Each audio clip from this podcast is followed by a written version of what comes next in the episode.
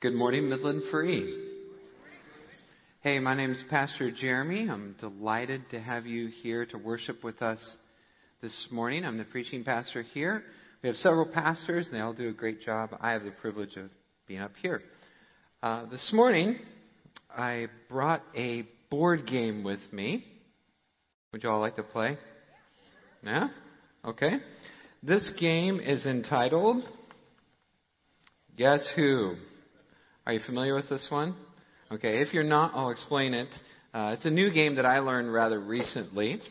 And it works like this. Basically, there are three rows of eight making 24. Exactly right. Good, you're awake. And what it contains is a series of different faces. You know, there's people who are bald, mustaches, beard, black hair, yellow hair, red hair, whatever. And what you do is this, is you draw a card and you have uh, one of those faces on the card. And then you take that card and you stick it right here and you look at that face. You remember yours and what you're trying to do, the way you win, is by guessing the face of your opponent. Your opponent also has a set and a card as well. And so it's sort of a question and answer, deductive reasoning or whatever sort of game where you say, okay, does your person have any hair? And they'll say, no. Okay? No offense. All right? And so some of the faces will go down, down, down, and you'll say, okay, hmm. Does your person have black hair? If they say no, you go, okay. Mm-hmm. And some more of the faces go down. And the faster you can go through these, the more quickly you can come to a conclusion and therefore identify the right person and thus win the game. This is the game of guess who. Okay? All right. The idea is basically what you want to do is match the, the identity of the character to the face. In other words, you want to make sure that it matches. Today in 1 John chapter 4 verses 1 through 6, you're going to hear the exact same thing. You're going to hear the apostle Paul say, "Hey, when it comes to knowing the real deal, the genuine article, the truth from the false, the real from the fakes, you want to absolutely be 100% sure that you make sure those claims match what is written in Scripture. You absolutely must make sure that it matches. The theme for today is make sure that it matches because the validity of any message depends upon how it compares to Christ. The validity of any message, anywhere, on any grounds depends entirely upon how it compares to Christ. This is what was happening in the uh, first century world in John's setting. We'll have a map here up on the screen and we'll take a quick look at it. Uh, what's happened is uh, the, the apostles have gone out on some missionary journeys. This is the Apostle Paul's first and second missionary journey. And you see a bunch of little dots there and some cities that you probably recognize, like Philippi, Thessalonica, um, Corinth, like Corinthians, Ephesus, like Ephesians, and some others. And what happens is the apostle has gone around and he's done a bunch of evangelism, and there's been conversions, and people have come to Christ, and then he goes back home. So he's kind of a traveling or itinerant evangelist or church planter. But then what's happened is the seed has been planted and the, and the roots have begun to form, but that tender little shoot is um, very vulnerable. And so I'm switching metaphors now at this point, but what, what that's going to do is it's going to leave open sort of the, the door for follow up. Let me give you another example and see if this uh, hits home a little bit. Let's say, for example, you're going, going on a mission trip to Uganda. And you're going into northern Uganda, and there's a lot of people there, and there's even some tribals who haven't ever seen uh, Caucasians in the, their entire life. And you go into these groups, and at first you experience a little bit of resistance because what's happened is the witch doctors have told the children that if you ever see a white person run because they want to eat you, And the children will be afraid. And then gradually you establish rapport and you build a relationship and you do evangelism. Maybe perhaps you bring in the Jesus film because you can't communicate um, verbally. And so you show them up on a screen hey, this is the guy we worship. This is the person we adore, and this is what he did. So watch this. It's going to be really cool. And people watch it, and they're overwhelmed, and they get converted. And then you go home. And then what happens? Well, the witch doctors come back.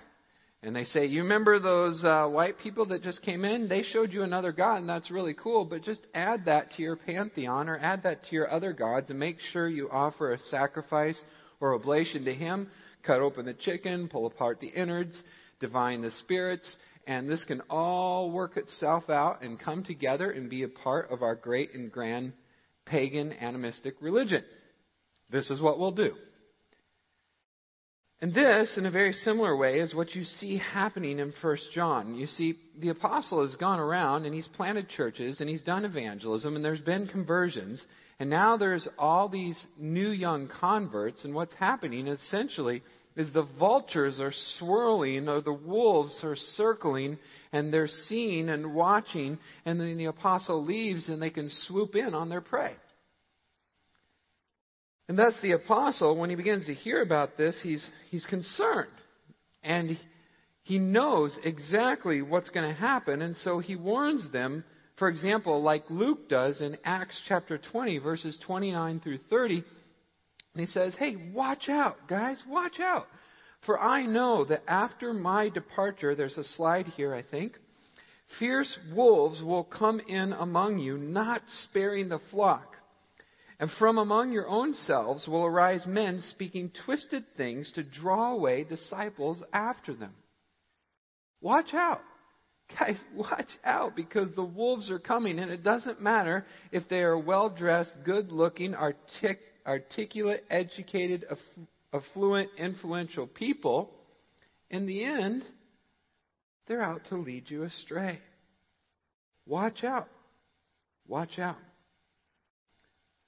Paul goes on in 1 Timothy and says a very similar warning in chapter 4, uh, beginning in verse 1. And you're going to see this in chapter 4, verse 1 and following of John as well, is that look, there are a number of spirits out there. There's no question about that, but the real question is, is which one are they? Are they the good spirit or the bad spirit? For indeed, there are deceitful spirits, and some of these are no less than the teachings of demons. And the way they promulgate themselves is through the insincerity of liars whose consciences are seared. So, in other words, the people who are coming to your door, or the people who are on your TV, or the people who are on your radio, or the people who are even being sold in the Christian bookstore, these people might in fact be liars. They could be antichrist. They could be so deceived that in fact demons are working through them to lead you astray. And sometimes the most heinous and horrible of heresies are not those which are blatant and obvious, but instead the ones that are subtle and just slipped in under the radar. And this, my friends, I think is the greatest challenge for the New Testament church here in North America. Because if you go over to Uganda, you know, it becomes pretty clear. You're like, that's a witch doctor, right? Bad. We know that. But if you're in the United States and you got, you know, Christian TV channels, and yet you watch who's on here and you compare their doctrine to that of Scripture and you scratch your head and say, Whoa, what in the world is going on? And you watch and you see these people who are promo- promoting a prosperity based gospel or a false view of the Trinity all of a sudden become very popular, become very influential. Their books are selling, and they're sitting on the tables of some very, very mature and godly Christian people. And it's not the blatant, obvious heresy of witch doctors, but instead the subtle deceit of demons in teachers like this. So today in 1 John, I'm hoping to help you with some of that because the apostle is going to lay out a test for us. He's going to say, This is how you know. Do you want to know whether it's true or false, fake or for real? This is it. here's the test by which you will govern all things and be able to discern truth from error. This is how you know. Make sure it matches. 1 John chapter 4, beginning in verse 1. If you have your Bibles, feel free to uh, follow along. The words are going to be up on the screen, or you can watch in your electronic device, or whatever way suits you. But here they are, six or seven verses in the first chapter, or sorry, the beginning in the fourth chapter of 1 John. 1 John says this Beloved, do not believe every spirit, but test the spirits to see whether they are from God. For many false prophets have gone out into the world, and by this you will know the Spirit of God. Every spirit that confesses that Jesus Christ has come in the flesh is from God. And every spirit that does not confess Jesus is not from God. This is the spirit of the Antichrist, which you have heard was coming and is now in the world already. Little children, you are from God and have overcome them, for he who is in you is greater than he who is in the world. They, however, are from the world Therefore, they speak from the world, and the world listens to them. We are from God, and whoever knows God listens to us, the apostles. Whoever is not from God does not listen to the apostles. By this we know the spirit of truth and the spirit of error. 1 John chapter 4 verses 1 through 6. The way I'm going to move this text forward for today, if you're taking notes, is in three uh, basic movements, three simple points. Very similar to last week. Last week it was, does anybody remember?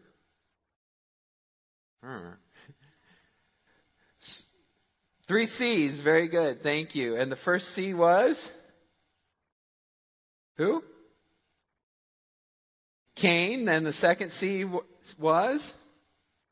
Christ. And the third C was? The Christian, exactly right. This week, what we're going to do is have three as well, and it's the command, the test, and the encouragement. So the, the command, the test, and the encouragement. The command is basically to test, that's verse 1, and then the test you'll see in verse 2, and the encouragement in verses 4 through 6. So you have three, three movements today as well the command, the test, and the encouragement. Let's begin by looking at verse 1. This is the command. It says, Beloved, do not believe every spirit, but test the spirits to see whether they are from God. Two imperatives in this verse are do not believe and test. They kind of go together. Don't listen to everything you hear. Check it out. Make sure that it's for real. Now, I have a friend in this congregation. I don't see him sitting in this service. Perhaps he'll be in the second. But his job is that of a toxicologist at Dow. And I looked on his LinkedIn page, and that's a little bit tricky to actually decipher. So I sent him a message and was like, What is it you do? And he explained to me, he said, Basically, I tried it. I'm the guy who makes sure stuff doesn't get poisoned. Think Flint, right? You what he said technically is to determine the dose that makes the poison. You know, because a certain little bit is not so bad, but at what point does what, you know, happen where biological molecular things change? And he was explaining all that, and basically it's really interesting because he's a nice guy. I mean, you would never know necessarily just by interacting with it. He's like one of these brilliant scientist types. He's actually really friendly and really outgoing and kind of jovial and and a lot of fun to be around. But in reality, his job is to be a bit nosy and to look into things and test them to see if they are good or not. And the reason I point that out about his personality is this is because sometimes as Christians, um, we're a little bit averse to uh, what I would call the spiritual gift of discernment. We typically latch on to that phrase where Jesus says, "Don't judge," and therefore we want to step back and say, "Whoa, no, no, no, I can't, I can't judge." But in reality, in just a couple chapters later, after Jesus says that, he also says, "Don't throw your pearls to the swine. Judge rightly. make a right judgment. So the balance is Jesus is not telling you to close your mind and don't think about anything. He's telling you to discern. He's just telling you not to be so rude to other people. And that's the case with this toxicologist. You know, he is a really nice guy and he does his job well, and I think all of us would want him to do his job well. None of us want to drink poison, right? We do not want to be poisoned. We depend upon him to do his job really well, and for doing his job well, we wouldn't say that he is judgmental, nor would we say that he is rude or a hater or anything else. But instead, we would say we appreciate him for protecting us. This is the desire of the apostle for us in the church as well. If we want to grow in our faith, then we need to discern, we need to be aware of false teachings that try to slip in and poison us. And by doing so, we're not being hateful, judgmental, or anything else. We're just being a toxicologist. And in fact, if you look at this uh, passage, what it says is that you all are to test the spirits. In other words, this job is not reserved for pastors or theologians or people who wear fancy hats or gowns or have big letters behind their names. This is for every single Christian. When you are taught something, you are to say, how does that line up or match with Scripture? If nothing else, and all that happens on Sunday morning is you scratch your head and say, I'm not sure what Pastor Jeremy said, and you go home and you check the Bible verses, then I feel like I've done a good job. Because that has motivated or caused you to get into the Word. And that is how you grow. So here, the Apostle Paul is making clear to the people hey, your job is that of a toxologist. I want you to test and approve the spirits to see where they come from. Are they poisonous or not? The test. Test the spirits. So then, how do we do that? Okay, you've just told me that uh, false spirits are going to come, and you've told me it's my job to test them and see if they line up uh, with Scripture. Well, how do I do that? The answer is this. The first clause in verse 2 says, Here's how you know every spirit that confesses that Jesus Christ has come in the flesh is from God. Now, what's the deal? I want, to pull out two phrases. The first, really quick. First of all, confess. When we think of confess, what this means here is to pledge your allegiance. This is not this is not like, okay, I admit, but this is instead to say, yes, I pledge my allegiance to. So, in other words, yes, there are demons in Scripture that identify Jesus Christ and say, You are the only begotten Son of the living God. What are you doing? And Jesus says, Go jump in the pigs and get out of here. You know, that was not a confession. That was just realizing who he was. But the confession here called for is a pledge of allegiance. It's staking your claims with saying, I am with this person, like what you would do or see in baptism. So here's what he calls for. He says, first of all, they have to confess their allegiance to Jesus the Christ, the Messiah, and that he has come in the flesh. Here's the key phrase that the Apostle John is going to use for these people in the New Testament setting that they're in in the flesh. Now, why is that? Why does it matter? I mean, we as New Testament believers think, yeah, he came in the flesh. He's Jesus, right? But the reality is this in their setting, they had this false doctrine or false teaching creeping in that said that Jesus, the person, was just a spirit or an apparition. These other false teachers came in and said, yeah, yeah, yeah, he was really cool. He did the miracles. We admit that. But he wasn't fully human. And what the apostle is going to emphasize is yeah, in order for you to be saved, in order for you to go to heaven, in order for him to be the perfect sacrifice who shed his blood on the cross, he actually has to be fully human. And that is totally and completely significant because if not, there is no bridge between humanity and deity. Because Christ is fully God and fully man, then he can perfectly fill the gap. But if he wasn't both, then there would be a gap on one side or the other. He has to be 100% God and 100% man all at the same time in order for him to be effectively our Savior. And so, what this phrase does then is it sort of hems that idea in. The apostle says, Look, it is essential that you believe that Jesus Christ has come in the flesh. Now, this does a number of things. If you're taking notes, here they are. There are three things that this requires, okay? This is, this is what in the flesh does for you. First of all, it assumes his full deity.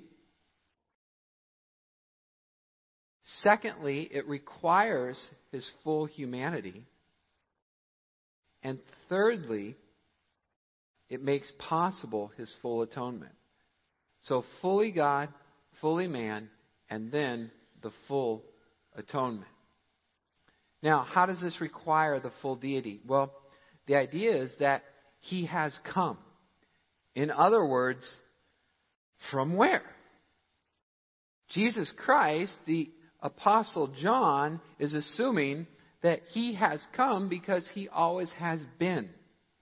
In fact, if you pursue his other letters, for example, the Gospel of John, in verse 1 and then again in verse 14, he spells it out like this. He says, In the beginning, in the beginning, like before the beginnings, in the beginning was the Word, and the Word was with God, and the Word was God.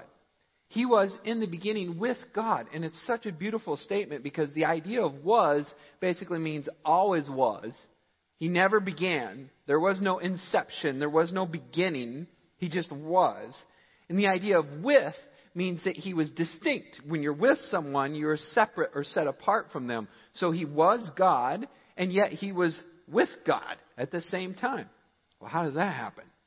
Well, only in the Trinity. One God, three persons fully God, yet the Father is not the Son, the Son is not the Spirit, and the Spirit's not the Father. In the beginning was the Word, and the Word was with God, and He was God. He was in the beginning. Now, what happens at some point in time is what we call the incarnation. That eternal deity, that being, that spirit, all of a sudden added to his deity perfect humanity. That's verse 14 of John. And it says this, and the Word became flesh and dwelt among us. And we have seen his glory, glory as of the only Son from the Father, full of grace and truth. So, in short form, when John says here in chapter 4 that he came in the flesh, it means that he always was, but at some point, from our limited temporal view, he did not exist in human form. He was just deity. But then he came from everlasting beginning, entered into time and space where we are, and took on flesh. And then, as a result, perfect deity and perfect humanity were added together forevermore. Jesus now and forevermore shall be the God man. He is still fully God and fully man. And so, the first one, the first thing is it assumes his full deity, and the second then is to require his full humanity. By putting them together, you have the perfect package that can assure God of justice and of mercy in one instance. So, the, the false teachers are trying to deny the true humanity of Jesus, and the Apostle John is making, making it clear that that is outside the bounds or the realms of Christian orthodoxy. Now, here's a little uh, shout out to historical theology. I know we've been kind of digging in depth with the Trinity there for a little bit, but what happens is this: is you say, okay, that's them back then. Well, what about me now? Because like, so what, right? But the reality is, if someone comes and knocks on your door, and they're part of a religious group or religious sect, you need to ask them the same questions that the apostle is telling his readers to ask as well. Because, in other words, there's nothing new under the sun, and the church has dealt effectively with all of these heresies long, long ago. And so, even though it may have a new, you know, Illuminati or Da Vinci Code or, you know, side religion, whatever, The reality is, all of these things have been effectively dealt with just under a different name. So, for thousands of years, we've had creeds that have spelled out specifically what the Christian church, based on the Bible, believes on Jesus Christ. This is what is orthodox or real for us to believe. Now, in your life group questions, you'll see some of these. We'll flesh that out a little bit. I'm not going to do that today. I just want you to understand there's a value to Christian history, and it is not something to be taken lightly or made fun of. Sometimes what I hear people do is they say, oh, yeah, you know, that's all just heady stuff and it doesn't get to the heart. Or they might say things like, well, creeds, you know, whatever. They just create division. And Christ told us we all need to be one, so let's not worry about our doctrinal distinctives. Let's just throw doctrine to the wind and instead focus on Christ. And indeed, there are some churches that have done that. They've said, we are not going to have any creeds whatsoever. But you know what happens then? This is what happens. The gospel that is central becomes peripheral, and the things that are peripheral become gospel. When you don't spell it out, the order of the service, or the liturgy, or the routine, or the special moments, or whatever, if those, if those things that are peripheral, if those methods become central, then the message moves out. And what I'm telling you is that the message always remains the same, even though the method changes. So, regardless of order or style or liturgy or whatever, the gospel is still the same. So, here's the short statement. When the peripherals, when the gospel becomes peripheral, the peripherals become gospel. And that's not what we want. We want the gospel to be central. And that, my brothers and sisters, is what in fact unifies the church. And so, in other words, it's not the creeds that create disunity, but the creeds in fact create unity.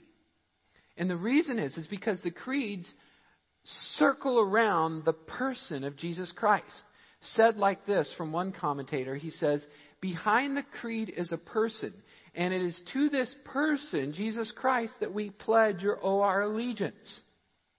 We're pledging allegiance to Jesus, but then when people come in and say, well, we believe in Jesus too, then we have to say, whoa, whoa, what do you mean you believe in Jesus? Who is this Jesus?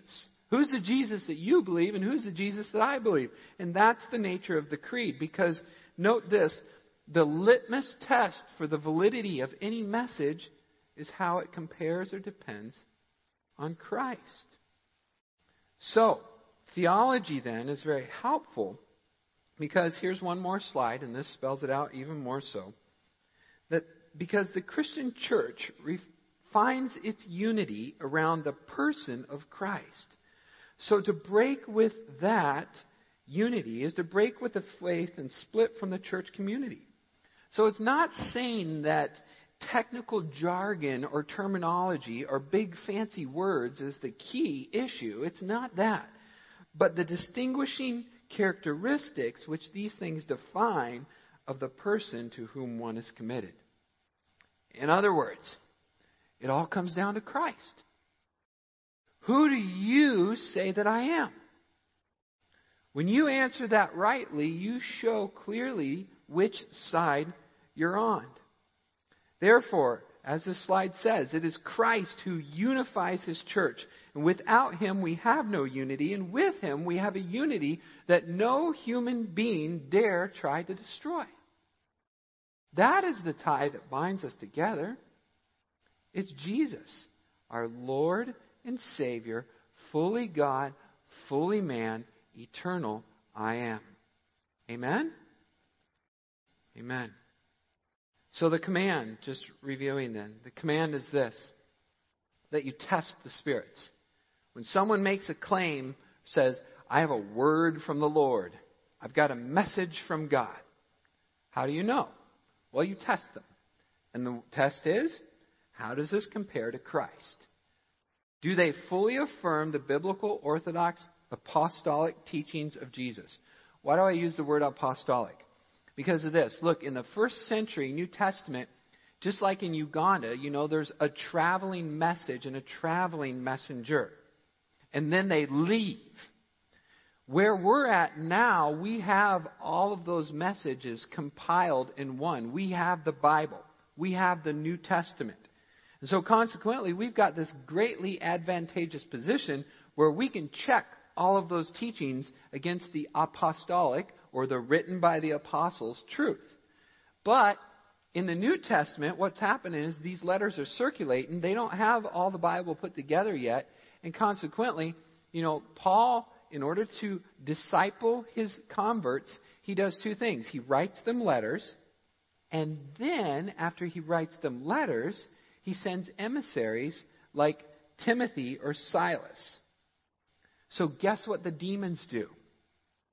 The same thing. They write false letters and they send false messengers. And there's all kinds of um, uh, literature from that New Testament period about other teachings apart from Christ.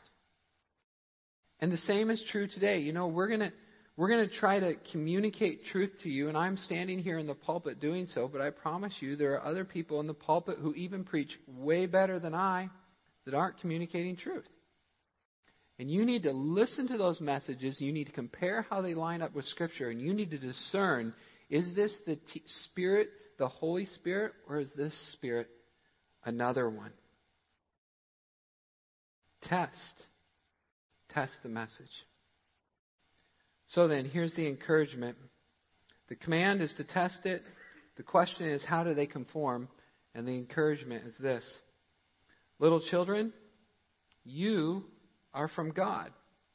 You yourselves are from God, and you have overcame them. For he who is in you is greater than he who is in the world.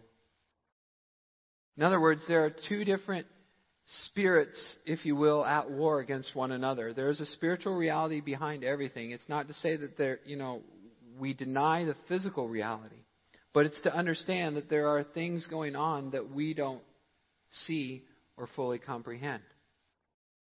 And so in your life, what happens then is you hear different voices. You hear, for example, the spirit of worry. You hear the spirit of doubt. You hear the spirit of fear. You hear the spirit of frustration. You hear and feel the spirit of anger, of lust, of discontentment, and of greed. And what you need to understand very clearly is that that is the wrong voice. That is not the Holy Spirit, but instead, those are the demonic. And you need to be very clear with those voices when they come and tempt and try to draw you away and say, hey, look, get away from me, devil. Because he who is in me is greater than he who is in the world. The Spirit that God has placed in my life is more powerful than you, and I am relying on Him to deliver me from your evil schemes. I know the shepherd, and I know his voice, and that is not it. The shepherd is good, and he knows his sheep, and the Father knows him. He is so good that he lays down his life for his sheep. And so when those voices crop up inside your head, whether it's merger talk or relationship or court case or parenting or retirement or, you know, medical issues or whatever, you need to take control of the moment, test the spirit and see, is this from God or is this from the world? How does this line up with the character and person of Christ? Is this something Jesus would be telling me right now? Or would he be saying, hey, don't be afraid. Trust in me. I've got you covered. I've got your back. It's okay. It is finished. You're safe. You're well. And I'm coming back to take you where I am. That's a very different message. Discern the spirits. Test and see from whence they come. Therefore, when someone appears at your door, or appears on your TV or is even played on your Christian music station. You know what? I did some research this week, and I'm not naming names, but oh my goodness. Wow.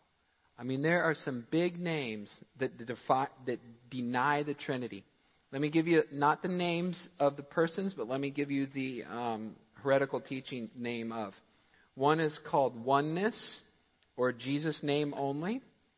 If you find someone associated with this, run. Run.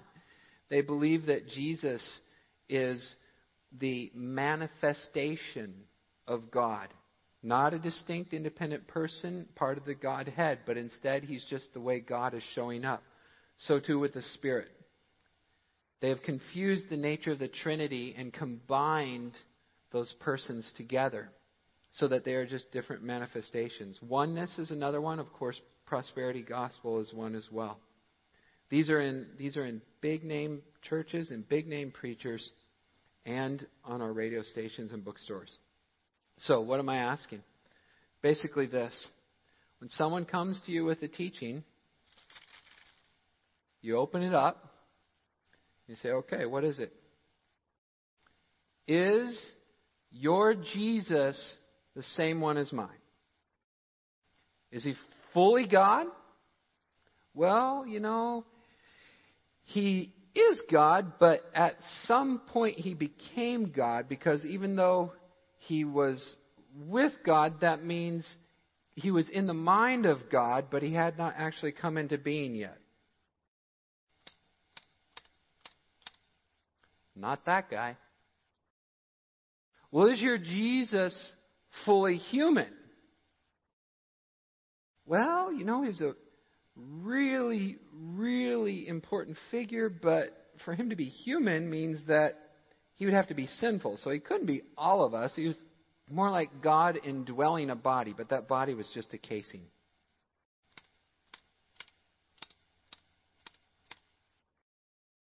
Well, is your Jesus, you know, and you can go on and on and on. You can ask, is he fully God in lots of different ways? Was he omnipresent? Was he all knowing? Was he everywhere at all times? And if the answer to any of those questions are no, the cards go down.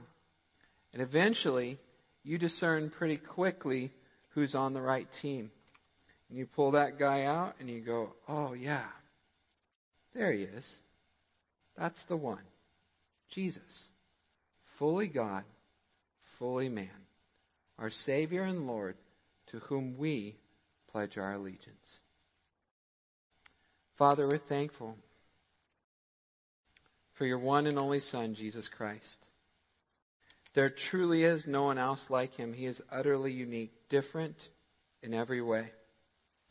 Fully God and fully man, the rubric for all things. Lord, as we look at our lives, may we line up with him. As we listen to teachers, Lord, may we discern whether they are from him or not. Lord, for our attitudes, for our behaviors, for everything that there is, God, we pray that would truly line up with your one and only Son, Jesus Christ, whose name we pray. Amen.